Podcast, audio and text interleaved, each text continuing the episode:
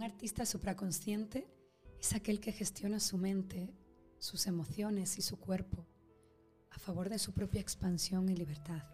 Es un alquimista del cambio, de la incertidumbre, el dolor, el miedo y el rechazo. Somos Estrella Martín y José Sedek. Y en The Factor estaremos junto a grandes referentes de la industria del entretenimiento, profesores y maestros del arte y el desarrollo personal. Descubriendo los factores fundamentales para transformarnos en artistas que transitan la estrategia, La creatividad la transformación y el éxito dentro y fuera de la escena.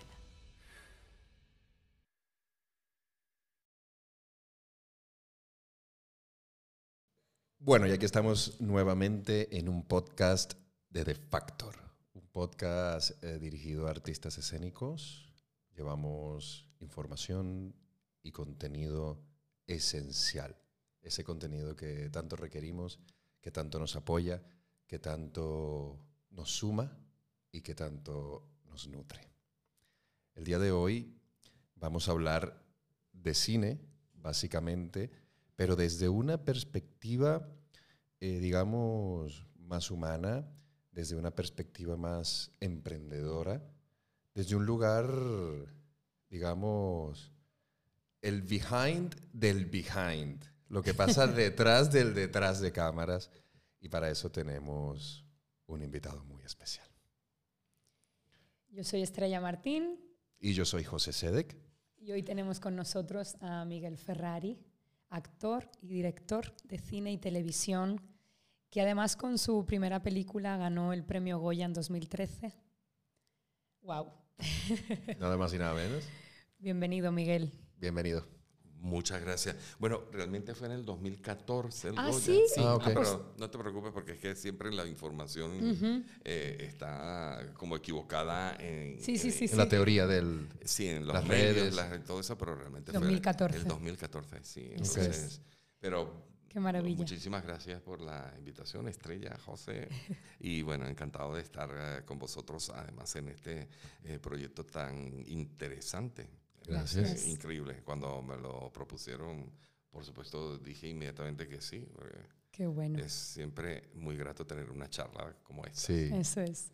Miguel, a nosotros nos encanta, bueno, presentar el invitado y todo esto, pero lo que más es que el propio invitado Sí. eh, nos diga quién es Miguel para Miguel. Bueno, eh, Así empezamos. Así empezamos. sí, un poco co- complicado, ¿no? Eh, a veces un- un- el trabajo del actor básicamente es eh, conocerse a sí mismo, ¿no? Eh, pero a la hora de uno describirse en voz alta resulta un poco complicado porque soy un compendio de muchas cosas. Eh, yo soy hijo de inmigrantes, inmigrantes italianos. eh, yo sé lo que es ser un inmigrante desde que nací y por circunstancias hoy en día me encuentro aquí en Madrid como un inmigrante también. Así que ha sido algo que para mí no es nuevo. Eh, crecí en, en, eh, en- en eso, en una familia de inmigrantes. eh, llegaron con muchas dificultades a Venezuela, a abrirse camino, a hacer, mm, a hacer una, una vida allí, ¿no? a formar una familia. eh, y mis padres llegaron muy jovencitos, con 18 años allá. Eh, y, y bueno, soy hijo de ellos, de, de dos italianos locos, le digo que son unos locos. Mi madre sobre todo, porque, imagínate que ella con 18 años conoce a mi padre. Mi padre mm, ya, ya tenía 10 años eh, viviendo en Venezuela. Eh, y él fue al matrimonio de su hermana, 10 años después de haberse ido a, la celebración del matrimonio de su hermana allá en Italia, y en la fiesta Conoce a tu madre. conoce a mi madre, que era la hermana del novio, del novio de, o sea, de, de la hermana que se estaba casando. Así que las dos familias ya se conocían y entonces mi padre esa noche le dijo así que se quería casar con él. Aprovechando la, la energía de la boda, ¿no? La energía de la boda y el entusiasmo, todo eso. Y mi madre dijo, sí. vale.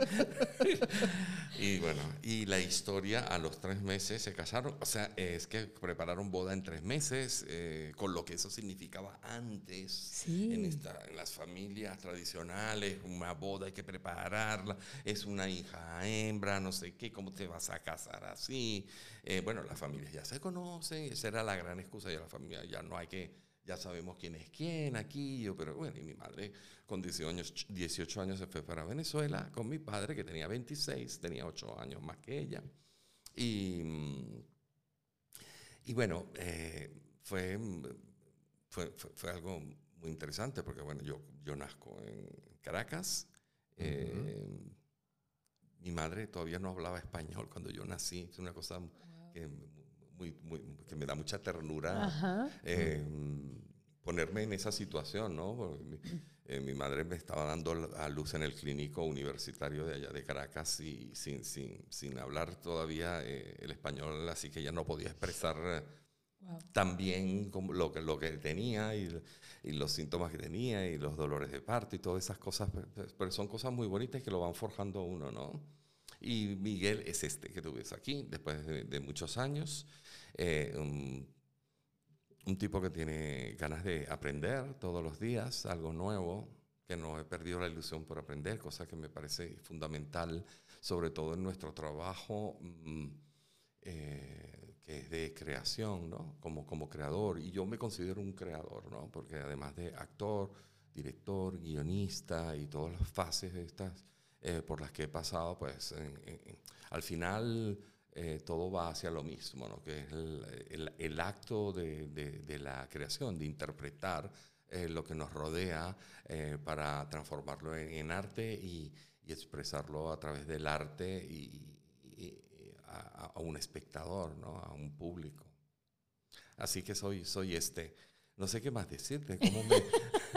Está muy bien. No, sé cómo autodefinirme, pero sí, bueno, tengo mis manías, soy una persona bastante perfeccionista, cosa que me da mucha rabia conmigo mismo porque la perfección no existe, pero yo intento acercarme lo más que puedo a, las cosas perfectas y me, me gusta cuando algo uno cree que está bien ya, que, ya no hace falta nada más, siempre uno puede apretar un poquito más eh, y, y, mejorarlo. Y eso pasa con los guiones. Tú lees el guion que tú has escrito, lo lees y dices, bueno, y lo reescribes y todo, y haces todo ese proceso. Y versión 99.9. y ya dices, esto está perfecto. Mentira Siempre se puede mejorar. Lo que pasa es que uno llega un momento que tienes que parar. Claro. Tienes que parar. Porque eh, nunca nada va a llegar a ser totalmente perfecto. Y en el arte, sobre todo, que hay tanta subjetividad de, por medio, que no todo es 2 eh, más 2 igual a 4. No, no, es científico, no es nada. Aunque hayan tratado los gurús eh, de, de, darle como una, una, una, cuestión casi científica, sobre todo en el tema del, del, del guion, que en el minuto tal tiene que pasar, tiene que haber un punto de giro, que lo han tratado como de matematizar un poco. Eh, no, yo creo que esto, el tema de la creación, el creador y todo esto parte de algo que es abstracto, que son las emociones. Y, y a mí me pasó con mi primer guion, por ejemplo, con Azulino Rosa, que yo... Mm, Primera vez que escribías. Sí. No te, no te fue tan mal, ¿no? No me fue tan mal. y, un inciso, ¿estudiaste guion antes de...? Sí, sí. ya, había estudiado dirección de cine, básicamente. O sea, esa, fue, esa fue mi carrera cuando vine a España pero por supuesto dentro de la carrera de, la dirección, por supuesto tenía, tenía materias de guion, eh, porque es importante que, el, director tenga también una formación como escritor, eh, porque a veces en la marcha y en hay que cambiar cosas y hay que, uno tiene que saber eh, un poco de dramaturgia, de, escribir y de, y de todo esto. Pero mm, sí había escrito mis cortometrajes, todo esto, pero a nivel de largo, pues obviamente me estaba estrenando con Azulino tan rosa y, y sí, me sabía toda la teoría.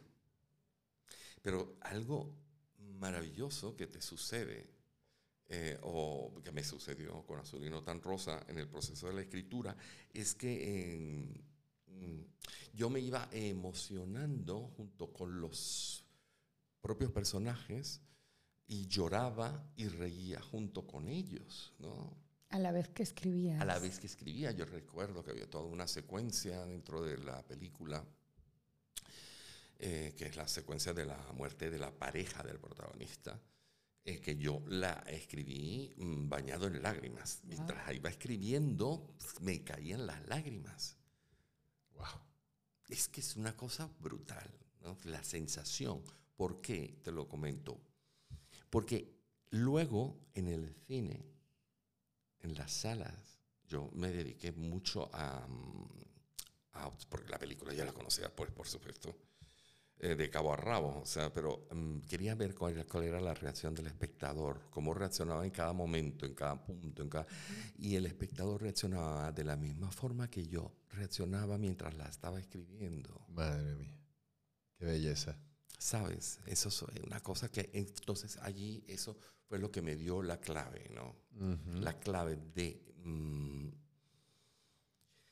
eh, eh, eh, cuando escribes, pues tener toda la teoría y saber que tienen que haber unos puntos de giro, unas cosas y que tienen que los personajes tienen que ser de, tal o determinada forma para que funcione con el espectador y todo eso. Pero si no tiene alma, si no tiene corazón, si no tiene la emoción, eh, eh, no, no, pasa nada ¿no? con, la, con la película. Sí, que no es que yo escribo para emocionarlos a ellos, es que, es que me voy a emocionar yo para emocionarlos a ellos. Si no me emociono yo, pero es que entonces también cuando yo lo, mm, cuando pasó eso, hacerse realidad, que empecé, empezó a, a filmar, eh, bueno, había eh, secuencias que a mí eh, me, me, pegaban profundamente mientras las estaba haciendo, me caían las lágrimas, sobre todo por también por el hecho de eh, que eso es casi como milagroso, que tú hayas, que, o sea, que tú algo que has creado, empieces a verlas materializándose o viendo personas de carne y hueso diciendo esos textos. Dando vida a, tu historia. aquello que, que, yo tanto me imaginé, que tanto planifiqué, que tanto eh, la soñé, eh, ver a unos actores convertidos en esos personajes, para mí fue una cosa totalmente emocionante a mí. Eh, y, en el proceso de la, de la, de la realización, la filmación, la producción en sí de la película, para mí también fue como creo que uno de los momentos más felices de mi vida, más emocionantes. Y, mm, no, sé, no sé cómo explicarlo. ¿Por qué? Porque estaba trabajando con actores eh, que a su vez estaban eh, trabajando con unas herramientas que son eh, herramientas abstractas que son las emociones y que esas eran las emociones es que yo quise transmitirles en todo nuestro trabajo de mesa, en, todo el trabajo de mesa de la preproducción y todo esto, y, en el set de, rodaje. La verdad que fue muy emocionante. ¿Escribiste em, a los personajes pensando en algunos referentes eh, actores o los personajes... Estaban desconectados de... O sea, ¿escribiste con casting o...? Exacto. ¿O mitad y mitad? No escribí con casting. Hay un solo personaje que tengo que reconocer que lo hice ya pensando en una actriz, pero no pensando que finalmente lo haría ella. Ah, ok, solo inspirado en ella. la veía yo, pero porque además yo había trabajado con ella en telenovelas. Y yo decía, esta chica es buena actriz, me parecía genial.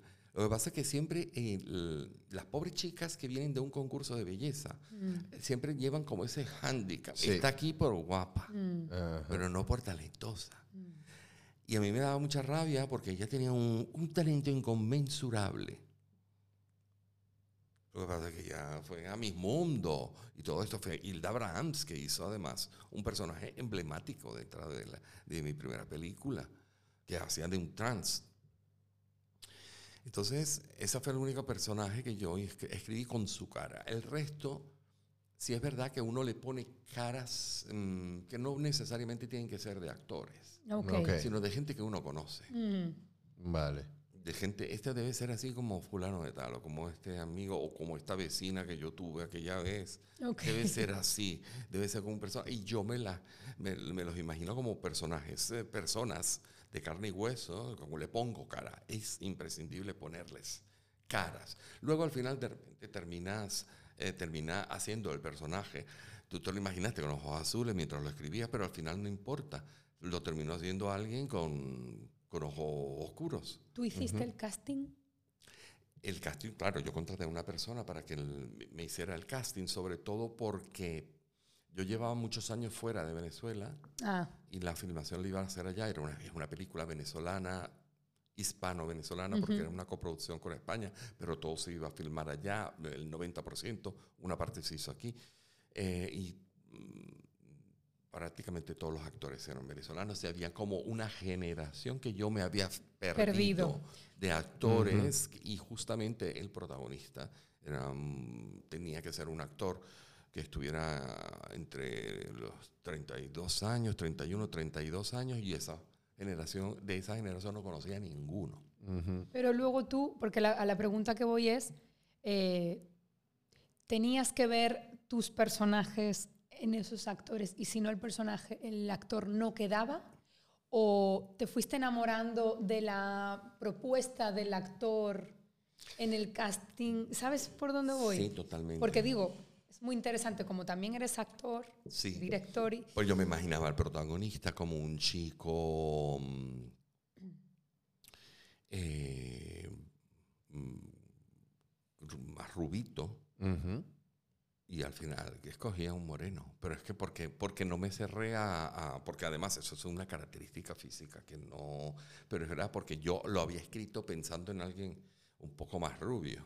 Pero más que perfil, digo, lo, lo que te dio ese lo actor... Lo que me dio el actor... Bueno, eso, ese proceso es muy interesante contarlo. El proceso de lo que fue la elección de ese actor. Pasaron 23 actores por ese casting. Y yo salía llorando todos los días. Eh, pues tú dirás, oye, este chico sí es llorón. Todas mis anécdotas son de llorar. sí, entonces salías llorando porque yo decía, no lo voy a encontrar. No voy a encontrar eh, al actor que interprete este personaje. La directora de casting decía, eh, no te preocupes que si que si no lo encontramos aquí en Venezuela, pues lo, buscamos un actor de Colombia, buscamos un actor de México. Yo no, mire, ya no. Mm, porque yo no puedo poner a alguien con acento de otro país, eh, porque pierde toda la credibilidad de esto. Yo necesito una película sobre la familia, sobre mm. una cosa, y, tiene que ser súper creíble, ¿no? Eh, y bueno, yo yo lloraba y lloraba todos los días. No, te, daban lo que tú querías, ¿no?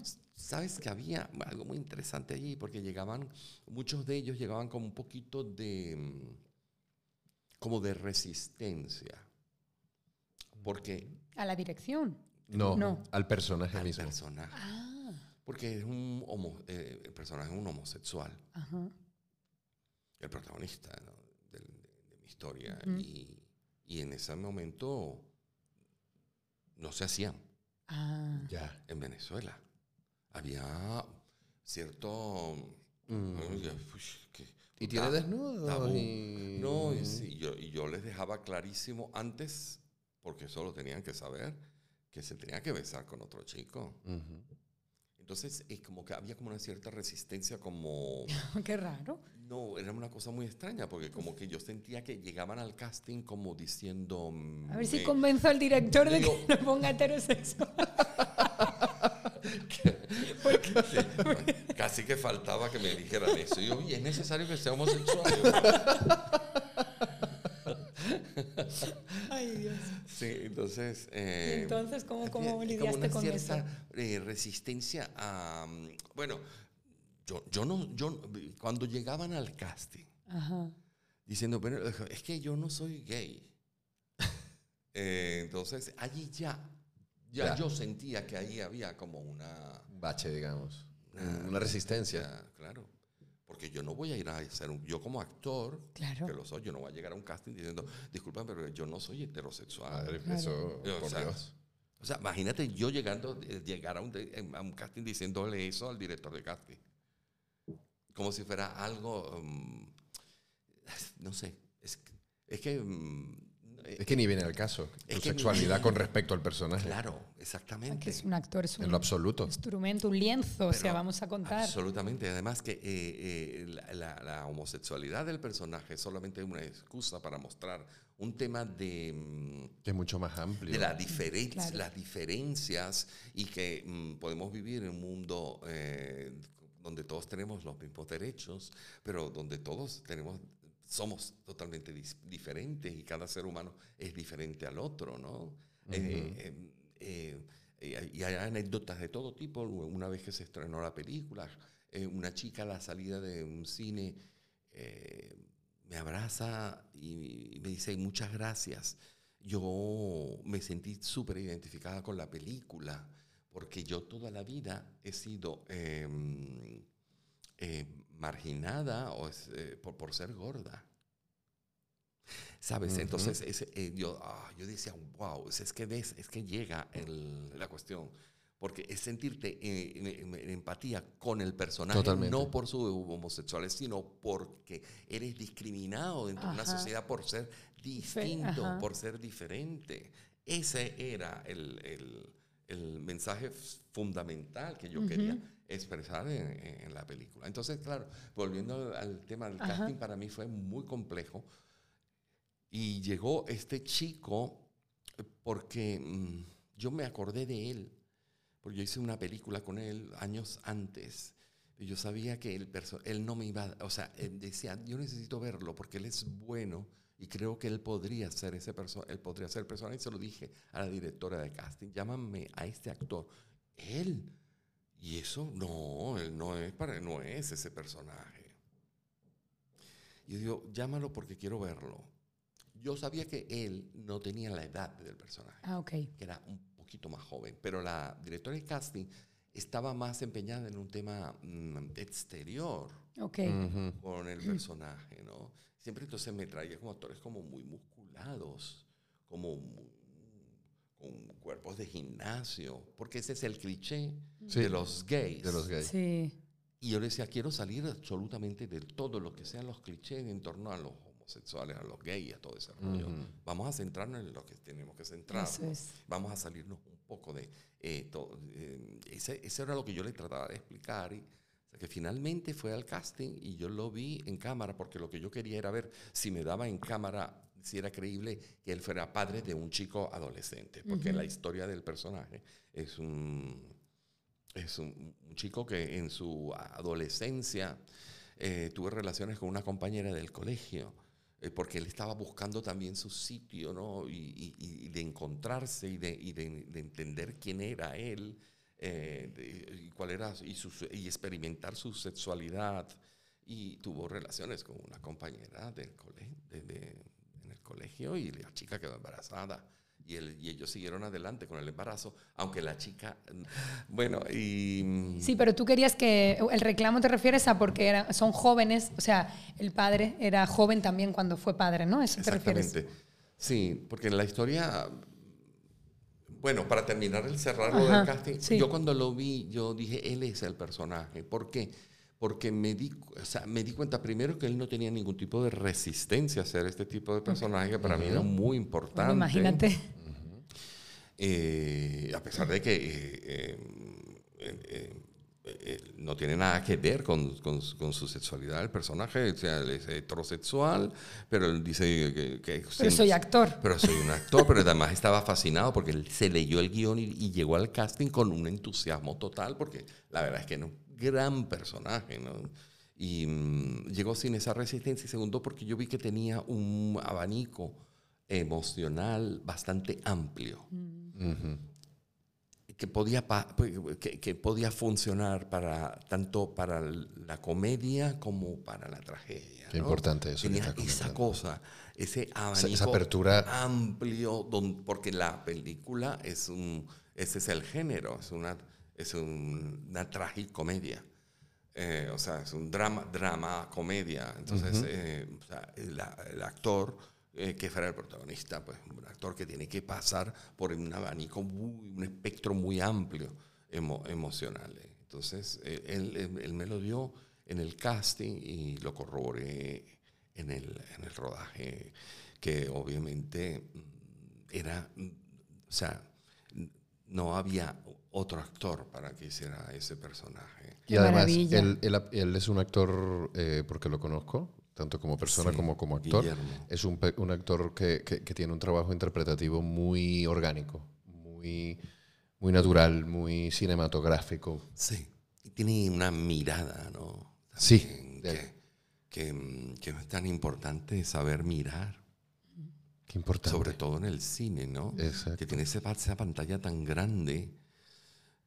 Si tienes un primer plano, uy, qué importante es saber mirar, ¿no? Un actor, concentrar la energía. Yo siempre lo, yo siempre lo defino como que se concentra tu energía aquí, nada más. Y piensa Eso. solamente. Y escucha a tu interlocutor. Si lo escuchas, Reaccionas. piensas y concentras tu energía aquí, ya está. El cine es de mu- muy, muy delicado en eso, ¿no? Muy sutil. No, no necesitas eh, Hacer tanto. hacer tantas cosas. No, ¿por qué? Porque tienes que ser el personaje. Ser. No, no tienes ni siquiera que actuar. Eso es lo que yo siempre digo. No sé, no actúes, sé el personaje, sé tú mismo. Y a los actores normalmente que trabajan conmigo siempre les digo, mire, si ustedes, si yo los escogí para que hicieran estos personajes, es porque ustedes, em, yo quiero que presten su cuerpo, sus caras, su, su, su, su color de voz y todo esto al personaje, para que, solo, que sean de ustedes mismos para el personaje. O sea, que sean los personajes, no actúen o intenten hacer otra cosa que no son ustedes. No es que ellos, no es que los actores sean los personajes, sino que ustedes están, son como un vehículo, un instrumento para- Al servicio de. al servicio de ese personaje. O sea, que tú estás prestando tu cuerpo, tu voz, Sí. eh, tu cara, tus ojos y todo Más tu que- ser. Exactamente. Más que ponerte una máscara es quitártela. Exactamente. Sí. Sí, Es des- desnudarte. Desnudarte. Y estar. Exactamente. Y aquí estoy. Que es algo de- distinto al teatro, por ejemplo. O sea, en el te- cuidado. Eh, uno es actor igualito en el teatro, en el cine, en la televisión. Lo que pasa es que son como espacios distintos y, y- y- y utilizas herramientas diferentes, ¿no? Para llegarle al espectador, ¿no? Que al fin y al cabo ese es nuestro objetivo como actores, llegarle, al conectar con las emociones del espectador. Entonces el teatro es un medio, el, eh, la televisión es un medio y el cine es otro, ¿no? Y, y siempre todo tiene que estar basado y fundamentado en la verdad. Ujú. Este es en el teatro, este es en la televisión o este es en el cine. Incluso No por- escribiendo, como decías. Exactamente. Conectado Entonces, con la verdad. Conectado siempre con la verdad. Y mm, en el teatro, eh, sí, es verdad que uno tiene que ampliar un poco más esa, la proyección, la voz, trabajar el cuerpo y hay toda una, una cosa mucho más grande para que pueda llegarle hasta la persona que está sentada en la última butaca, entendemos todo eso. Pero todo eso tiene que estar acompañado siempre de una gran verdad. Entonces, lo que varía es un poco mm, nuestro- nuestras herramientas para conectar, pero... Varía el lente. Eso, La óptica, pero La el- lugar es el mismo, el corazón es el mismo, la verdad es la misma. exactamente, exactamente. de ¿no? acuerdo. Entonces, eh, eh, Sí. es un poco eso. ¿Y el guion cuánto tiempo, en cuánto tiempo lo escribiste? El guion lo escribí en ocho meses. ¿Todos los días escribías? ¿O Sí. sí? ¿Cuánto tiempo más o menos? Yo sé que eh, el tiempo quizás no es tan importante, pero sí lo es. Sí, yo, intentaba todos los días escribir algo, pero sí es verdad que yo mm, era mucho más productivo las jornadas más largas. O sea, habían jornadas, eh, hay otros que dicen que con que tú escribas una hora, pero escribas eh, súper concentrado, ya es suficiente. Yo, yo es que, mm, ¿qué es lo que pasa con la escritura? Que uno se cuestiona mucho, entonces uno tiene que dejar de cuestionarse. Y siempre pensar, eh, mm, o sea, involucrarte y y, no, no, solo como el creador de eso, sino como cómo lo recibirías, como, cómo lo recibirías como, como espectador también. Porque al final tu, tu, visión como creador es conectar con el espectador. Entonces, eh, habían jornadas de trabajo que yo escribía ocho horas. Y esas ocho horas me servían mucho. ¿Por qué? Porque aunque luego tuviera que retroceder y corregir, yo estaba, yo me embalaba. ¿Pero por qué? Porque no estaba cuestionándome. Porque cuando comienzas a cuestionarte, cortas flujo. Te, quedas paralizado en una escena y no avanzas.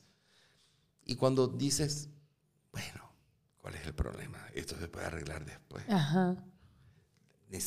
Ve para adelante. ¿no? O sea, sigue. Que te sueltas, te entregas, exacto. Y vamos con la siguiente escena, y vamos con la siguiente, y escribía, y escribía. Y luego era muy sorprendente al final del día cuando lees todo lo que has hecho en el día y ves, wow, estaba como posesión, como sí, poseído. Estaba como poseído, pero no me acuerdo haber escrito esto. Mm. ¿Pero por qué? Porque no te estás cuestionando cosa que mm, a veces a mí se me dificulta mucho porque soy muy perfeccionista. Entonces tengo que dejar a un lado un poco esa obsesión por hacerlo todo perfecto y, y, pensar que estás básicamente haciendo un ejercicio em, que, que puedes corregir después que no es que va a quedar impreso para, para siempre. No, no va a quedar impreso para el resto de tu vida, tranquilo, vas a tener la oportunidad de echar para atrás, de corregir y de... Y, y otra cosa muy interesante, cuando hay una escena que vuelves otra vez a la misma escena porque no te termina de convencer, que vuelves otra vez a ella, que cambias el diálogo, cambias la forma, le da, la volteas, la, la haces de mil formas y todavía la escena no funciona, es porque esa escena te está sobrando. Mm. Mira, si no fluye, por algo. Entonces, agarras y dices, mm, fuera, la escena, y luego lees el guion y dices, eh, pues sin esa mm. escena funciona. Okay. Funciona igual. Entonces, eso es lo que, porque inconscientemente también en el proceso de creación, cuando hay algo que que no, que no termina de, y que le das la vuelta, le das la vuelta porque estás empeñado, porque tú quieres esa escena, porque soñaste esa escena donde había un cielo estrellado, no sé qué, entonces yo tú estás empeñado en esa imagen con ese cielo estrellado y tú estás allí, no sé qué, y venga a darle, venga a darle, venga a darle. Y te das cuenta que por más vueltas que le des, no, mm, no te termina de convencer porque esa escena está sobrando. Y una vez que la quitas, el guion fluye mejor. Que a veces menos es más, ¿verdad? Sí. Absolutamente. Miguel, y en el momento en el que, ¿cómo lidiar? Porque, claro, estás hablando ahorita de cuando la mente entra y, entra en conflicto con el creador, ¿no? Y empieza a cuestionar y a juzgar.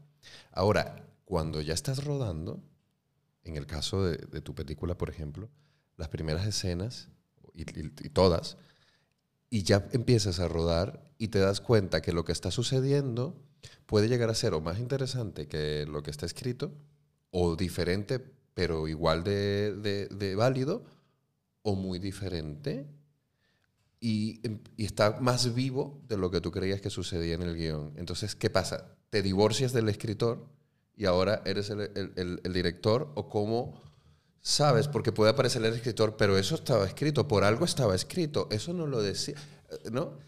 Bueno, yo me, mm, en, la ventaja, en mi caso, en el caso de, mi trabajo como guionista, de mis películas es que habían cosas que yo me reservaba en la escritura. Es decir, yo decía, no necesito explicar tanto porque al final soy yo el que lo va a dirigir. Claro. Entonces hay cosas que las voy a, me las voy a reservar. Eh, esa es la ventaja cuando eres tú mismo el, el, director, ¿no? Entonces, ¿y qué es un guion de cine al final? O un guion para televisión finalmente. ¿Qué es? Una guía. Una guía. un mapa. Un mapa de ruta por donde vas a seguir todo, ¿no? Porque realmente el, el valor final está en la película o, o, en la serie ya hecha, ¿no? Ahí está el valor, ¿no?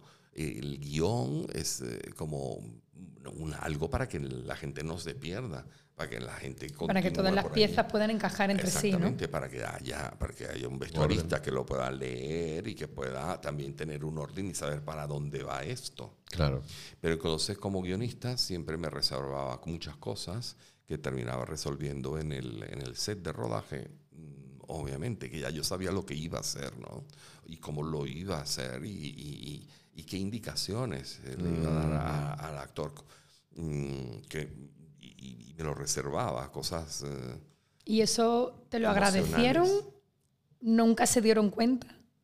¿O creo algún...? Se sorprendían siempre y siempre me decían, uy, pero es que esto es superior a lo que yo leía Ajá. en el guion. Está mejor que, la, que el guion cuando lo leí por primera vez. Está mejor la película.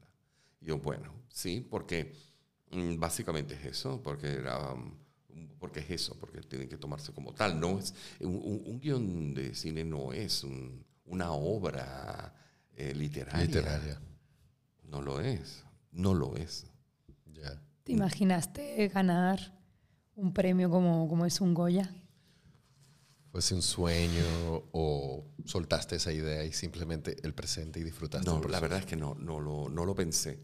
No lo pensé. Yo creo que mm, uno cometería errores si uno hace, hice de, de, colegas que hacen películas eh, para. para determinado festival. Entonces arma una película con todos los ingredientes que van para Cannes, que triunfan en Cannes. ¿Sabes? Y yo sé que lo hacen y lo hacen, y todo, todo, pero todo está pensado para, que, para, para eh, cautivar. Eh, y al final terminan siendo películas, estas películas, no por desmerecer, eh, obviamente, el, las películas que van a estos festivales tan renombrados como Cannes, ¿no? como, como, Venecia, como todo esto, no es para, no, no es para desmerecerlo en lo absoluto pero sí es verdad que terminan también esas películas que, están seleccionadas en esos festivales siendo unos clichés de películas porque tienen como todos los ingredientes para ir a un festival. Claro, para encajar en algo ya. Para encajar en algo ya. Preestablecido. sí, exactamente. Entonces, eh, y, a, mí, como para mí, lo más importante es el espectador, no el crítico. Eh, para mí, entonces, yo, toda mi energía siempre está mm, dirigida a cómo lo va a recibir el espectador mm, emocionalmente. ¿A dónde quiero llegar? ¿A dónde quiero tocarle al espectador con esto? ¿Dónde quiero tocarle?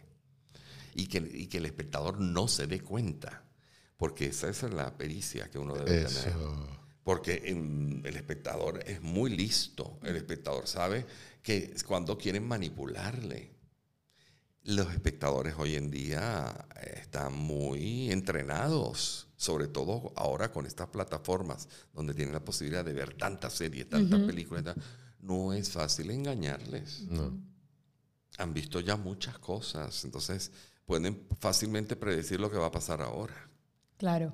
Entonces es allí donde uno como creador tienes que siempre em, sorprenderlo al espectador. Entonces eh, eh, eh, es muy bueno escribir y pensar en cómo lo va a percibir el espectador y, y qué hago yo para sorprenderle.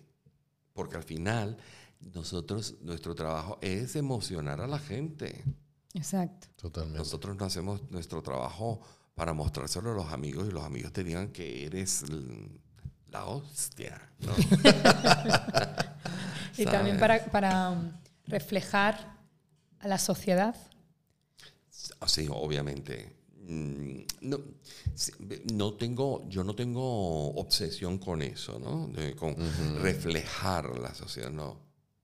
Yo creo al final que si hablas de cosas pequeñas que le pasan a la gente, al final estás reflejando al mundo entero. Porque los seres humanos somos iguales aquí o en esencia. O en esencia, o en Australia, o en Alemania, o donde sea. Y eso lo corroboré con la película, con Azulino Tan Rosa, que me dio la oportunidad de, de viajar a muchos países con unas culturas completamente distintas, con una forma de pensar completamente distinta, una sociedad oriental con una sociedad occidental, y, y darte cuenta que los espectadores reaccionan de la misma manera tanto en una sociedad como en otra. Un alemán reacciona exactamente igual que un venezolano. En los mismos puntos. Lloran en los mismos puntos, ríen en los mismos puntos. Eh, eh, eh, tú dices, pero vamos a ver, ¿y cómo es esto? O que mm, el japonés, pues, tuve la oportunidad de estar en el Festival de Tokio, es que los japoneses también reaccionan de la misma forma que una persona que vivió en San Francisco, eh, que un espectador de San Francisco, para mí era fascinante. Bueno, imagínate. porque digamos que la cultura es una capa, pero el corazón es, universal. Absolutamente. Entonces, cuando escribes desde lo que es la esencia del ser humano, las pequeñas cosas son las cosas que a mí me interesan a la hora de, contar una historia, no eh, los grandes conflictos de la sociedad y todo eso. Bueno, pero es algo mío particular, que es lo que a mí me interesa. Y debe ser una deformación mía de, del actor, que siempre hurgando en las cosas pequeñas de, las emociones mías como, eh, como personaje, como actor y todo esto. Eh, creo que. Y, y mi trabajo como actor me ha servido muchísimo en mi trabajo como guionista, obviamente, porque cuando construyo los personajes, los construyo con la misma técnica que cuando yo trabajo como, como actor. Mm. Utilizo exactamente lo mismo. Hago todo un estudio del personaje como si fuera el actor que lo va a interpretar. Okay. Eh, exacto, le hago todos sus antecedentes, le hago sus características, le hago sus entornos, el familiar, el profesional, el, emocional, todo. O sea, le construyo todo eso a cada personaje, por más eh, corta que sea su intervención dentro de la historia, le hago todo ese trabajo. Mira, qué importante. Todo ese, si tiene una secuencia, no me importa, pero si está en esa secuencia, por algo y, le, y, le, hago toda una construcción en torno a, su... Por eso que también en el trabajo con los actores, en el set, cuando llegaba el actor que iba a interpretar una sola escena o, o dos escenas, eh, que, su intervención está corta, yo le daba como unas, mm, unas guías o unas líneas eh, bastante potentes como personaje de dónde tiene, para dónde va y qué es lo que ha pasado y qué tipo de persona eres, ¿no? Claro. Claro. Para que no sea un traje vacío. Totalmente. Sin que no haya eh, personajes pequeños, sino actores pequeños. Totalmente. No, lo, no los hay, no los hay en absoluto. Y, y puedes hacer una escena maravillosa sin decir una sola palabra. ¿En cuánto tiempo se rodó la película? En ocho semanas, ocho semanas de rodaje. Fueron ocho meses de, de escritura, luego fueron un, buen tiempo, por lo menos un, par de años de, de, pre. de buscar eh, los recursos para hacerlas. Y luego fueron ocho semanas de pre, ocho de rodaje y la postproducción, que duró unos cuantos meses. ¿Y tú eh, te sentabas con, con, el montajista, con el editor, a decidir cada cosa. Todos los días estaba yo con la sala de montaje ahí. Y decía, no hagas eso, no, corta ahí mejor, corta ahí. Ajá. no, pero mira, este, lo tengo clarísimo. O sea, la, editaste tú, pero sin manos, ¿no? Sin manos. es que estaba rodada eh, muy, Estaba rodada pues, sabiendo exactamente dónde yo iba a cortar. Ok. okay. tenía clarísimo dónde iba a cortar, tanto en, en, en Azul y Nota Rosa como La Noche de las Dos Lunas. Es un poquito, bueno, un poquito mi, mi forma, mi forma de trabajar. Eh, y con los actores. Esa es la actual. No, no, esa peli fue antes. La, la Noche de las Dos Lunas es la, la, la, última. La última, eso, eso. Sí. La segunda y última que he hecho. Eso es. Sí, que, wow, sí, la verdad es que eh, yo veo La Noche de las Dos Lunas y, y veo que hay, la, verdad que hay como una, una, madurez mía también, eh, tanto en la escritura como en la como en la realización, ¿no? la dirección. Y eso me, me, me, gusta, me gusta verlo, porque aunque, aunque eh, conservo mi esencia, mi estilo, está ahí mi estilo plasmado completamente, eh, sí veo que hay pues una, una evolución, una evolución que, a, mí, a, a, mí me gusta, me gusta porque además que siempre hay un problema, que siempre hay un tema, no, no es un problema. Cuando uno hace su primera película, siempre intentas como demostrar que estás capacitado para hacer esto, ¿no? Ok. Porque claro, y sobre todo para mi trabajo, yo como era un actor, todo el medio decía, bueno, este actor ahora va a dirigir. Entonces era como un poco la gente viendo todo con, con, con lupa. claro. Entonces, este actor, enseguida, bueno, lo que no sabéis es que yo me he preparado para esto. Claro. Es que no ha sido una cosa que se me ocurrió un día y ya está, ¿no? Yo me, me fui a preparar, me fui a... Me, me, vine a España a prepararme, a estudiar y todo esto.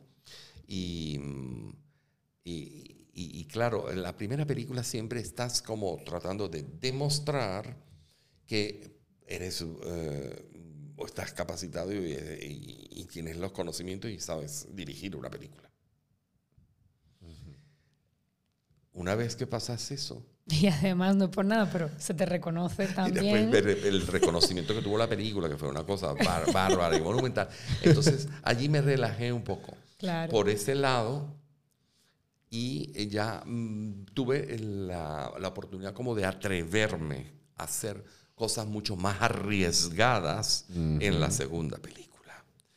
Ya eh, la preocupación era otra, o sea, la presión era otra, que siempre las segundas películas son más complicadas porque eh, obviamente, si tu primera película fue muy Tienes un listón muy alto. Bueno, entonces ya la gente te ve, ya es, ya es la lupa, es otra. Claro. ¿Sabes? y saben que puedes hacer perfectamente una película, pero vamos a ver si puedes hacer. Tan buena como la, que hiciste de repente, ¿no? exactamente, ¿no?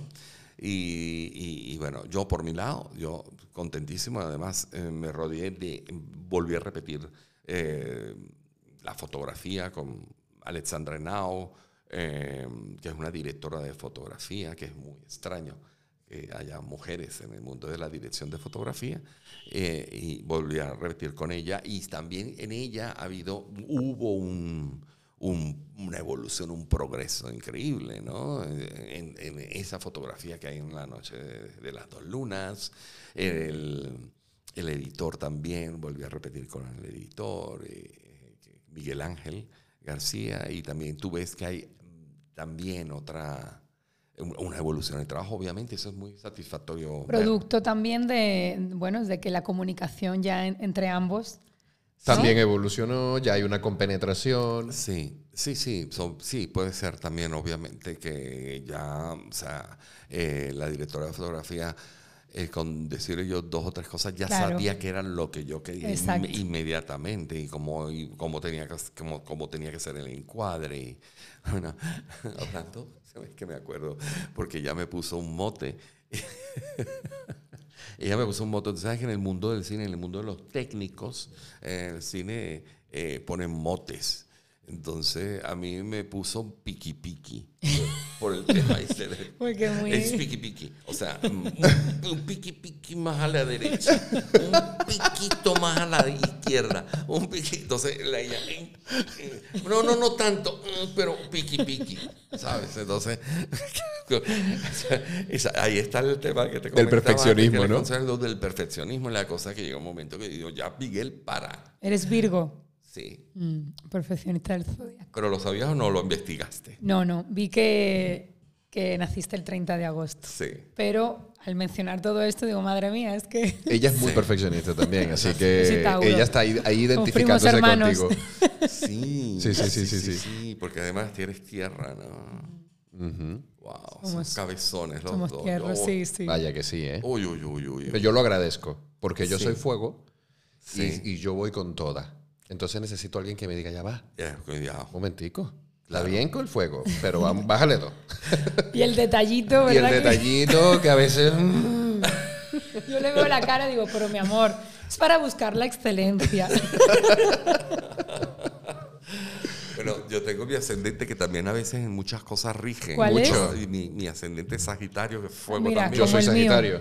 Ajá, mi ascendente es Sagitario. Ah, ¿sí? Sí. Mira, fíjate, que entonces eso es bueno Sí. también, porque también tenemos un toque ahí Sí. de, de arrojo, De- de, de locura, fuego, de sí, fuego. de- de- sí, no es por sí. nada, pero digo, independientemente de la astrología, que es algo que a mí me, me apasiona, eh, desde, que, desde que te he visto por primera vez, me he sentido como súper conectada. Sí. He dicho al, al empezar, wow, quiero que hables, que Sí. hables. Me siento como en casa estando contigo. Qué bueno. ¿Sabes? Digo, puede ser la astrología, puede ser el arte, puede ser muchas cosas, pero.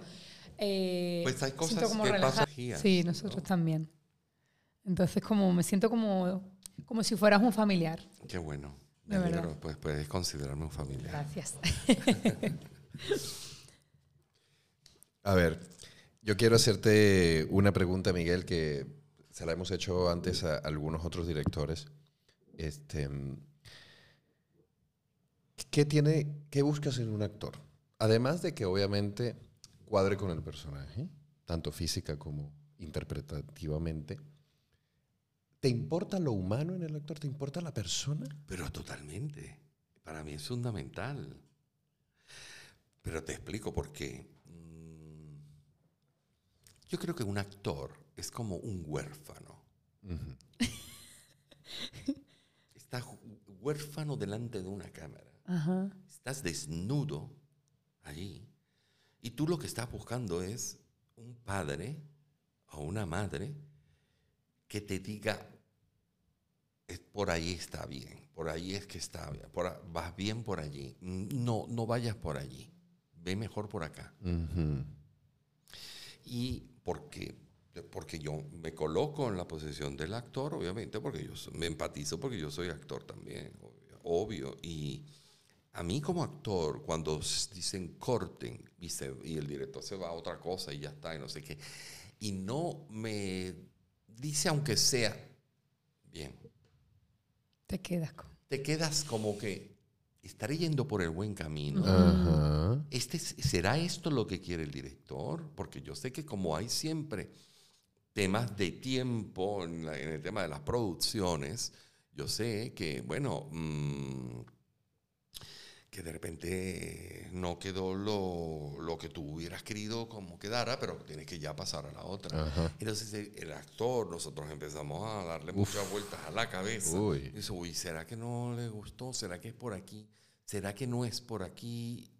¿Será que...? Es-?" En cambio, yo a mis actores, vamos, o sea, yo los mimo de una forma. Lo primero que hago, después que digo corta, es eh, hacerle una señal y decirle, por ahí, bien. Entonces ya vas como, como actor, Confianza. vas ganando confianza Claro. y sabes que ese es el camino, que es por Claro. allí que tienes que ir, Claro. porque la persona que a la que tú tienes que a la que tú tienes que servirle, que es al director, porque uno es un instrumento más dentro de la dentro de, de- de- de la historia. Uno está allí para contar la historia que tiene en la cabeza ese director. Uno está allí para eso, un instrumento más. ¿no? Eh, eh, entonces, el sentir que es por allí, que ese es el personaje que esta, que esta persona se imaginó, que esa es, eh, entonces eso te da como cierto alivio y te da oportunidad de seguir creando y de ir mm, creciendo eh, y de hacer mejores cosas y con la relajación que te da sabiendo que eres el personaje, que estás en el personaje, que estás allí, que el director es lo que se imaginaba. Eso Claro. es muy importante. Esa Yo lo- confianza también. Sí, eso es lo que yo hago. como, como director, siempre, los actores lo primero. Después que digo corta, no es que me voy a, hacer otra cosa, no, no. Eh, me acerco a ellos, decirles, bien, vale, por allí es, cuidado con esto, no sé qué. Eh, yo quise darles confianza, darles, darle, sobre todo eso, confianza para, para que puedan desarrollar el trabajo con relajación, porque es lo más importante.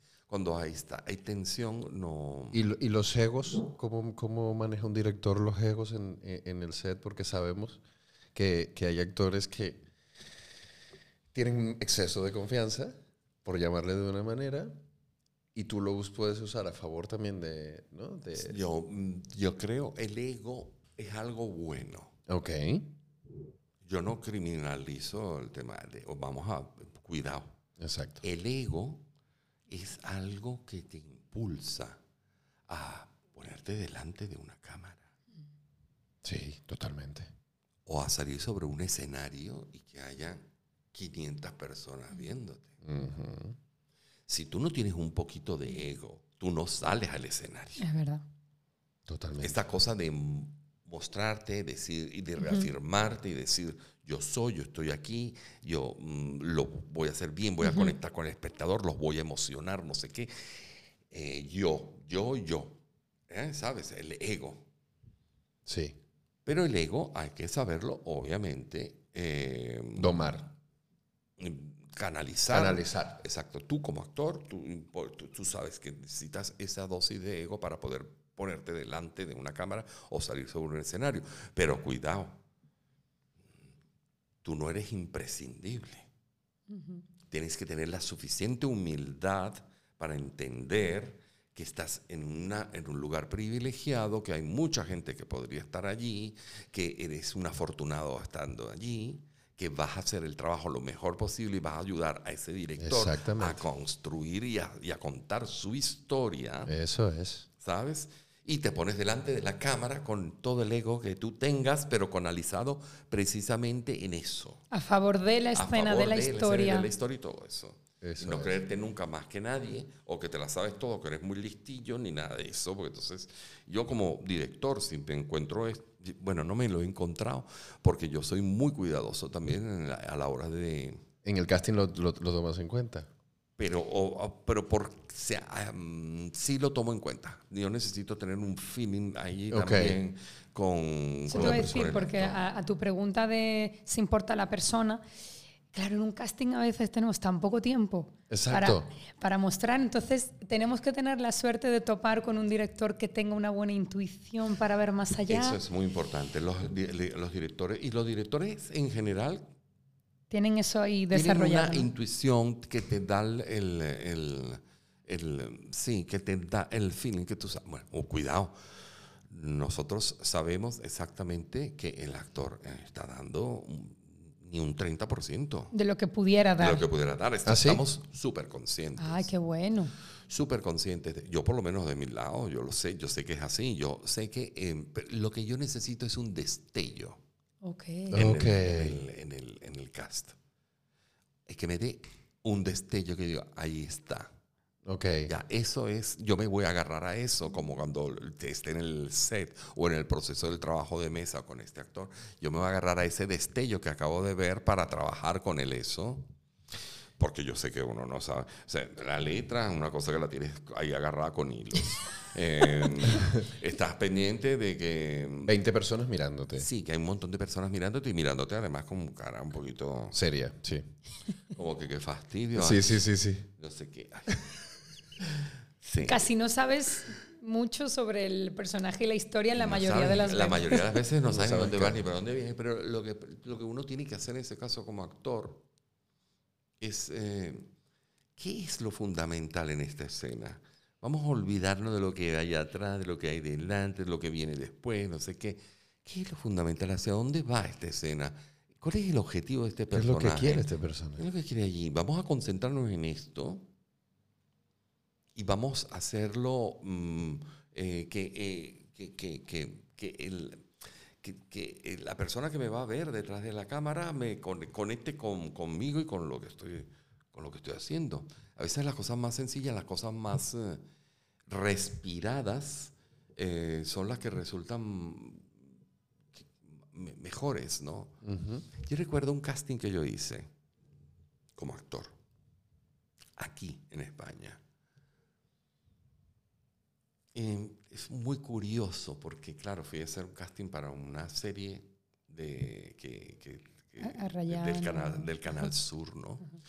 Para, para, Plaza ah, Alta, que fue anterior, ¿no? A Rayán. Em, em, pues logré que me hicieran un casting. Eso es otra. Muy complicado, ¿no? Eso es otro tema, ¿verdad? Claro, un venezolano que viene para acá. Ay, Dios mío, estos actores de telenovela. Exactamente. Ay, los actores de telenovela son tan flojitos, ¿no? Son. Entonces, em, logré que me hicieran, se me mandaron la separata, yo me preparé el, el personaje allí, con lo que buenamente tenía yo allí. Y. Y la directora de casting, a la que yo adoro, porque luego me hizo el casting de los actores españoles en España para Azul y No Tan Rosa, pero yo la conocí allí. Eh, ella mm, eh, me vio, me dijo, ah, sí, ponte ahí, ajá. no me vio ni la cara. Arregló la cámara, eh, la, la encendió, cogió la separata y mm, empezó a darme como la réplica, pero nunca me vio. Nunca me vio, cuidado, hasta cuando empezó la escena. Empezó la escena, me empezó a dar las réplicas. Y a medida que iba avanzando, yo me iba dando cuenta cómo ella iba levantando la cabeza y empezaba como, como sorprendida. Ok. De que, ¿qué es lo que esto? O sea, claro, porque ella era como, estaba cumpliendo casi como, como un trámite. automatizado. Exacto, Como hacerme el casting. Pero luego cuando ella empezó como, yo, perdona, eh, pero ¿de dónde saliste tú? Luego que terminé de hacer la escena. ¿no? Es un poco... Mm, eh, no sobresalir, sino hacer algo inesperado o algo disruptivo, digamos. Algo diferente, Que, le, que, le, que le, no lo que se espera y que, lo ha hecho para ese personaje. Un montón de actores lo han mm. hecho ya, tienen la, la misma entonación, el mismo, la misma reacción, no sé qué. Okay. El destello. El destello, darle algo distinto o diferente para que digas, oye, me, interesa. O sea, que tú invitas a asumir el riesgo de ir más allá de lo que se espera, que muchas veces en el guion se ve lo que se espera. Sí. ¿no? Y hasta lo pone allí. Yo, yo, reconozco que yo arriesgué. Yo arriesgué, pero ¿qué pasa? Que ya yo lo tenía perdido de antemano. O sea, yo sabía que lo tenía ya perdido. Entonces yo digo, como lo tengo perdido. Voy a todo, por todas. Sí. Exacto. Y eso no significa estar más arriba ni más intenso, sino más bien respíralo, piénsalo y, y ofrece eh, un matiz diferente, una versión diferente de lo que podría ser esa escena. Una versión diferente. Sí. una propuesta. Lo que captó su atención. Exactamente. Si todo hubiera sonado igual, nunca te hubiera llegado a mirar. Exactamente. Y me hubiera dicho buenas, gracias, buenos días y ya, te, llamaremos. La frase típica. Ya te llamaremos, ¿no? No llames, tú, nosotros llamamos. Sí, sí, sí. sí. y, en el rodaje, ya, o sea, ya pasó el casting. Ya, Estás trabajando con ellos.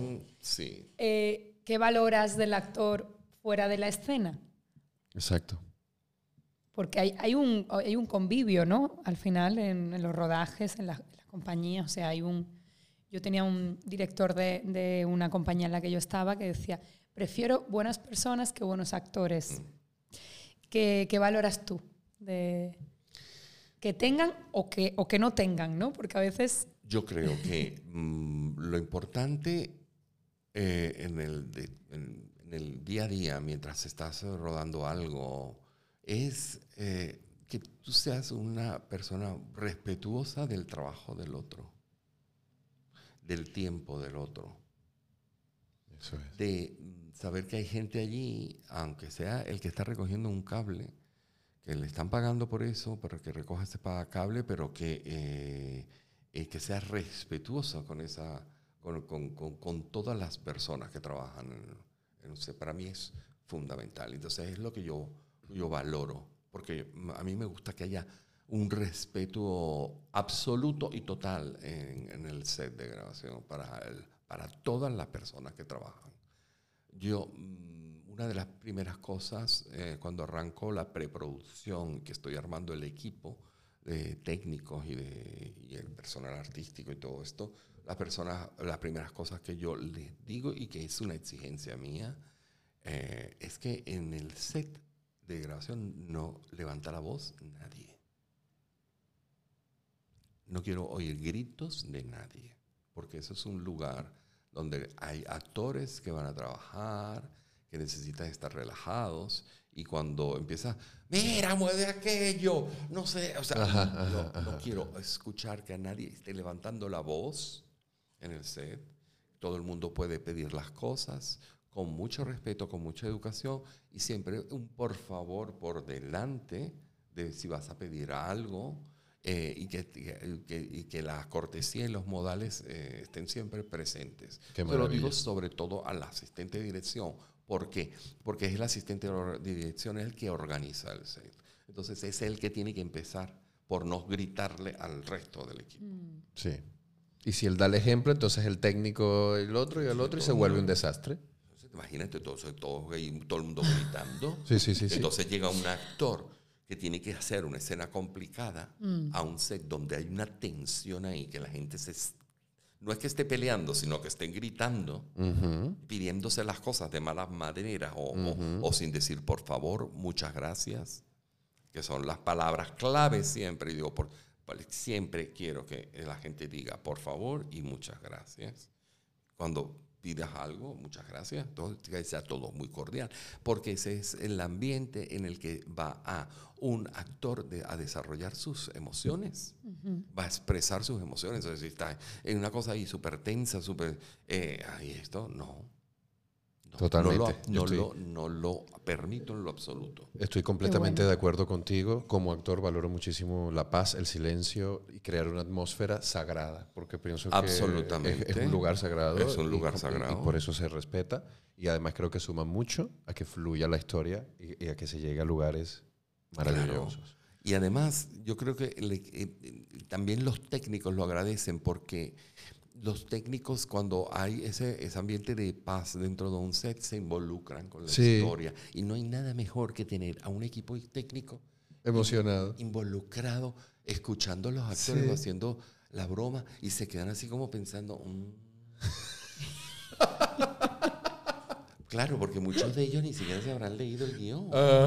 Los claro porque lo que se lo leen son los jefes de los equipos. claro claro. claro pero mm, yo no creo que un foquista ni nada se le habrá alguno que porque tenga aspiraciones de director que quisiera coger coge y se lee el guion y la pero entonces es sorprendente verlos a los técnicos no cómo se van involucrando aunque tú empieces eh, que tú sabes que es el, tema de la, de la producción, es que tú vas para adelante y para atrás en la historia, ¿no? Vas rodando eh, sin orden, ¿no? Pero los técnicos van armando ese rompecabezas, lo, ese puzzle, lo van armando y se van andando, ajá, y van como involucrándose también con, con, la historia. Eso es, eso es maravilloso. ¿Qué herramienta, bueno, quiero decir, Adelante. ¿qué herramienta, ya que, bueno, eres un actor muy exitoso y un director, guionista y productor, eres un artista tan completo, con una larga trayectoria, ¿qué, qué herramientas te han funcionado a ti Miguel, a nivel personal, para haber llegado a donde estás hoy, que es viviendo de tu arte y disfrutando, ¿no? Sí. Tú sabes que uno, yo estudié en la Escuela Nacional de Teatro allá en, Caracas, una escuela muy buena, tuve unos profesores maravillosos. Recuerdo que mm, tuve el privilegio de tener unos profesores de primera eh, porque eran todos exiliados chilenos, porque fue con la, en el, cuando, cuando Pinochet, que tuvieron que salir muchos de, de, de, de Chile, artistas, muchos, y ellos daban, me, da, me, me dieron, casi todos eran chilenos los que me dieron clases de actuación, de dirección, de, de voz y de una y de expresión corporal. La recuerdo con un cariño increíble. La profesora, todos eran chilenos. Tuve el privilegio de, de tener esa formación. Ahora, ¿qué es lo que pasa con la formación? Yo siempre digo a la gente que, que, que, que se forme, que es fundamental. Pero no le tomes las cosas, no, toma, no tomes las cosas al pie de la letra. Porque yo, claro, a mí yo tengo toda una formación stanislavskiana. Pero ¿qué es lo que pasa? Yo hice todos mis ejercicios del método Stanislavski, todo. Soy un especialista en Stanislavski, pues, o sea. Pero yo no utilizo mm, la, es, la técnica stanislavskiana en la construcción de mis personajes de una forma rajatabla en lo absoluto. Y no me gusta además esos actores que son tan rígidos en el tema de la metodología de trabajo. ¿Por qué? Porque cada personaje es diferente a otro y uno le va a entrar de, formas distintas a cada personaje. Si utilizas quizás la misma técnica, y es mi opinión, para construir los personajes, la misma técnica siempre, quizás tu personaje se termine pareciendo mucho. Entonces, para mí es más importante que construir cosas diferentes y sorprender al espectador ofreciéndoles algo diferente que no han visto mío. Entiendo. Entonces, eh, mm, yo creo que es la formación, tener una formación es extraordinaria. Y tener una formación como la que yo tuve, bueno, súper privilegiado y saber cuál es la técnica de Stanislavski. Pero ya sabiendo cuál es la técnica, pues ahora yo cojo solamente lo que a mí me funciona de eso y lo mezclo con otras cosas. Claro. Y lo voy mezclando con, y, y, hago mi propio método de trabajo. Total. Y, y, haces tu propio método de trabajo y que ese método de trabajo sea coherente con lo que tú eres como persona también. Porque, por ejemplo, este, eres especialista en Stanislavski, construyes unos personajes maravillosos, pero eres un impuntual. Entonces, claro, tienes el personaje construido, pero cuando llegas al casting tarde, te dicen, lo siento, pero llegando media hora tarde, eso ya te quito tres puntos. O, por ejemplo, no tienes la disciplina que tenías tú para escribir durante ocho meses todos los días en una jornada, en un proyecto que era invisible y que no existía. Es que por eso yo digo yo que el respeto es algo muy importante en un set. Y el respeto también pasa por la puntualidad, por ejemplo. o, o, y hacia ti mismo. Y hacia ti mismo y respetarte a ti mismo. Y no llegar bebido a una lectura. Por ejemplo. De guion. Exacto. Tengo compañeros que han llegado. Por eh, decir bebido. Por decir bebido. wow, que tú dices, mm, ¿cómo esta persona puede faltar el respeto a las otras personas y a sí mismo, pues? Llegar a, una a la lectura de un guion. Sus ojos rojos. Y es que se le notaba mucho en, la, en el... En el tufo. En el tartamudeo. Ah, mira. claro, claro. No, bueno. La gente sí es osada, ¿verdad? No, sí, yo digo, wow, sí, es que, bueno, es que eh, todo se le echan los que son artistas y los artistas somos locos. No, no. Los artistas no somos ningunos locos, no. Tenemos una responsabilidad increíble. Claro. Eh, y, y, y, y no tenemos que creernos primero más que nadie. Estamos en una posición de privilegio eh, que tenemos que respetar, que tenemos que amar y tenemos que ser personas puntuales, muy disciplinadas, querernos, cuidar nuestro cuerpo, que es nuestro templo, nuestro instrumento, nuestro, vehículo, nuestro instrumento de trabajo. Total. Seguir entrenando siempre, porque a mí nos pasa que a veces, ajá, como actor, en el deseo de obtener personajes, te olvidas de, del propio oficio, ¿no? Y de, de de la propia esencia, ¿no? Lo, lo, lo, importante, esas gimnasias que se hacen, son como esas cosas que como, es como la gimnasia, ¿no? O sea, como, sí, mm, yo creo que es siempre bueno echar para atrás a veces un poco y retroceder y, hacer un pequeño inventario y retomar cosas. ¿Sabes que yo tenía un profesor que me decía, mm, es de escritura además.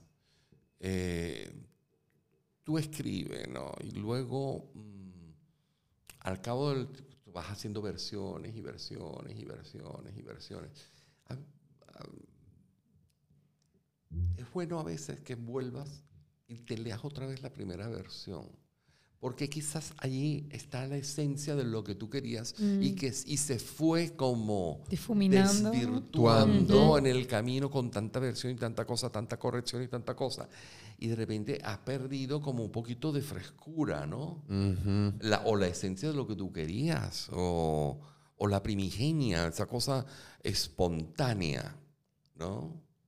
Entonces es bueno a veces nuestro trabajo como actor volver, echar, frenar, echar un poco para atrás y, retomar cosas que nos hemos ido olvidando o hemos ido dejando por el camino y que son importantes mantener, ¿no?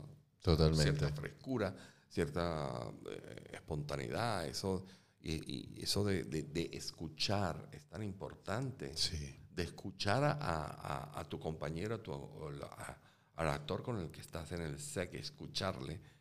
¿Por qué? Porque siempre tiene que sonar tu réplica como si fuera la primera vez que lo estás escuchando. Si la, no, que ya sabes lo que te va a responder. La anticipación es el cáncer del actor, siempre dijeron en, en, mi escuela. Sí, sí y lo es. Absolutamente. Entonces es súper es, importante escuchar, y pero escuchar de verdad de una forma genuina. Totalmente. Para reaccionar como si fuera la primera vez que estás escuchando eso, ¿no?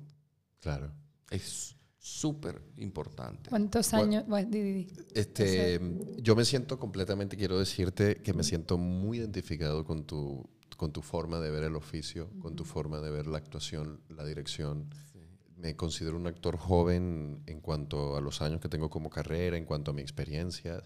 Em, no tenía la oportunidad de conocerte y, y me contenta eh, haberte invitado porque eh, reafirmas muchos de los conceptos que Estrella y yo valoramos para, para transitar este, este oficio que, que, es un oficio maravilloso, pero que es complejo y, y que a la vez eh, es muy subjetivo, como lo hablábamos antes de encender la cámara.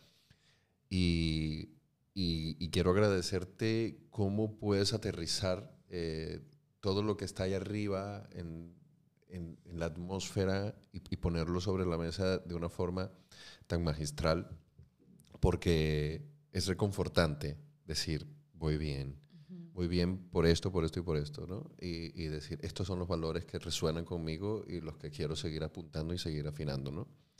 Y, y, por eso, bueno, me parece maravilloso que, que estés aquí con nosotros. te estarás despidiendo. No, no, no, no, no. no. Ah, parece, pero, pero... Parece una despedida. Y, y, bueno, tomando eso en cuenta, me identifico también mucho contigo a la hora de... Eh, soy un actor que también pretende dirigir. Es verdad que he dirigido algunos cortometrajes, que han sido cortometrajes escuelas, lo que, lo que yo le llamo. ¿no? Creo mucho en el, en el aprendizaje empírico. Creo que hacer es la mejor forma de aprender. y siempre agarro una cámara y agarro unos amigos y les digo, contemos una historia y me ven los domingos a las 3 de la mañana rodando. Qué bueno.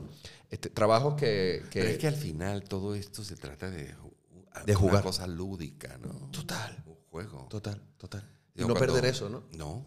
Y los actores, sobre todo. Total. ¿No? Por eso, porque... Oye, a veces en los críticos, cuando hacen una crítica, eh, Meryl Streep jugó muy bien su personaje. De Total. Jugar es un sinónimo de actuar. Totalmente. Para mí. Sí, sí. Entonces, tenemos siempre que no perder de vista que es un juego, ¿no? Totalmente. Y como director, escritor, nos has eh, dado muchas pautas y muchos factores que son de oro. Ahora, como productor, es una parte que a mí me, me, preocupa, es una pregunta que te hago a nivel personal, pero sé que a muchas personas les va a resonar, y es, creemos que producir es reunir un equipo y encender la cámara y tener dinero para hacerlo, pero sabemos que es mucho más que eso. Totalmente, sí. De las etapas de la producción, ¿cuál sería la etapa que tú dices, creía que esto era así y, realmente no es así y hay que ponerle mucha atención y es importante que pongamos la lupa en esta parte de la producción. Es decir, no, el vestuario, el vestuario, bueno, la vestuarista que se encargue, por ponerte un ejemplo, pero no, el reporte te das cuenta que el vestuario es, la forma en que se van a vestir todos tus personajes y que... Eh, eh, digamos que en, en, los proyectos que has tenido la oportunidad de producir, ¿qué es ese, ese factor que tú dices, mira, José, yo diría que pongas mucha atención a esta etapa de la producción porque es muy importante para que te evites dolores de cabeza en esto o en esto o en esto? Yo tengo la, la, respuesta eh, absolutamente convencido de que es la preproducción. Es el momento más importante. ¿Por qué? Porque tú como director, eh, la etapa de la, la preproducción, yo, hay gente que hace preproducciones muy cortas. Y para mí es un error es un error porque todo lo que inviertes en la preproducción luego lo vas a ganar en la producción. Es la etapa más delicada porque ahí es donde tú vas a tomar prácticamente todas las decisiones que vas a ver, que, que, vas a ver luego en el set. En el set ya no hay tiempo de, de, decidir otras cosas o, o, de, hacer un cambio. Todo tiene que ser en la preproducción. Es la etapa más de, cosas. Exactamente, cosas interconectadas, pero que me han dado información más allá de la información. Sí. Y me siento súper nutrida, la verdad. Sí, ha sido una masterclass, de verdad. Exactamente. Miguel, gracias. De verdad que siento que me voy nutrido, me sí, voy... Sí, Wow, o sea, ha sido maravilloso. El destello. Sí. El concentrar la energía en la mirada, que es verdad que en el cine a los actores se nos dice, por supuesto, pero lo has dicho de una manera que es como, concéntrate ahí, piensa, escucha y sé. Y sé. y sé tú, exacto, sé el personaje, no lo actúes. Así que, bueno, feliz. Yo me llevo el, eh, lo tan protagonista que es la emoción, sea cual sea el rol que estemos desempeñando como actor, como director, como guion la emoción siempre es la guía, ¿no? Y, tú lo, dijiste varias veces. Hay que conectar con la emoción del espectador desde la emoción que yo estoy sintiendo. Llorabas escribiendo tus guiones y en esos lugares el, espectador también lloraba, ¿no? Em, la, empatía ha, surgido mucho de Miguel en, Exacto, la empatía ah, hacia, hacia el espectador, hacia tu equipo de trabajo incluso hacia ti mismo porque respetabas tus propios procesos de flujo mental y decir, bueno, mira, esto es lo que está sucediendo. Ni siquiera de flujo mental, yo creo que de flujo un poco más emocional porque la mente no habla ahorita, ahorita quiero escribir y dejar ser y ya luego corregiremos, ¿no? Eso es. El, el permitirse abrir el grifo, como quien dice, y que se inunde esto, que ya yo luego seco lo que hay. Y siendo Virgo tiene mucho valor, ¿eh? Totalmente. Eso te lo da el Sagitario. Sí, exactamente, exactamente, sí. y, ah, bueno. Y, también me llevo, me, me, llevo como mucha confianza en lo que soy. Siento que Miguel hoy, hoy me ha dado como una dosis de autoconfianza, porque como se lo dije en un momento, resueno mucho con, con, con su forma de, de, ejercer, de hacer las cosas. Entonces, lo que quiere decir que, pues, que vamos bien, que vamos bien eh, nuevamente, gracias. Quiero preguntarte tú, ¿qué te llevas de, nuestra conversación de dos horas y siete minutos? Wow. Bueno, me llevo muchas cosas. Como les dije antes, eh, siempre me levanto en las mañanas con ganas de aprender algo nuevo. Eh, siento y me llevo de esta conversación de que ah, todavía se puede hacer entrevistas eh, interesantes. Eh, yo me he sentido súper a gusto con vosotros y también me llevo un poco eh, rememorar cosas que de las que no me acordaba ni siquiera. Y eso siempre está muy bien, ¿no? En lo que hablábamos de parar, echar para atrás, recordar cosas, ¿no? Para poder eh, seguir el camino, cosas que uno va perdiendo por el camino. Así que me hicisteis un poco recordar eh, muchas cosas eh, que creo que... Estaban guardaditas. estaban guardaditas y que, y que son importantes también para elevar la autoestima porque a ver, uno, o sea, hay muchas dificultades por las que pasa uno y, y, es siempre bueno mm, recordar quién eres, ¿no? Y, y que, y que mm, has logrado hacer algo mm, que ha mejorado la vida de la gente, es una de las mejores cosas que me puedan pasar en la vida. Y yo sé que con mis películas eh, he, logrado cambiar la vida a muchas, a muchas personas, mejorarlas por lo menos, las vidas de muchas personas. Y eso para mí, eh, ya, eso para mí es más mm, el, el, el, mayor pago que yo pueda tener. Al final, para eso están las películas allí y las películas quedarán. Sí. Mm uno ya no estará y ya y esa película ha dejado una huella ha dejado he dejado algo allí en el, en que yo creo que esas cosas también son son interesantes entonces cuando la vida te va te va dando eh, como golpes o cosas o no salen las cosas como tú las esperabas eh, es bueno pararse y decir bueno ya va un momento mm, no todo es tan malo. Ahí mira todas las cosas que han pasado y recuerdo las cosas positivas que han pasado y, y, bueno, he, recordado muchas cosas que a mí me han venido muy bien eh, para y que me han dado como un chute de energía para hacer cosas que estoy haciendo ahora, que estoy preparando, proyectos que estoy preparando Y, que, y que me entusiasman un montón, la verdad. Qué bien, qué bien, qué bien que haya sido nutritivo también para ti, que te vayas de aquí contento y que, y que bueno, que seguimos transitando, evolucionando, creciendo, expandiéndonos y, y llevándole a nuestros actores, a nuestros artistas contenido honesto, contenido orgánico desde, desde el lugar que, de lo que somos, desde el ser.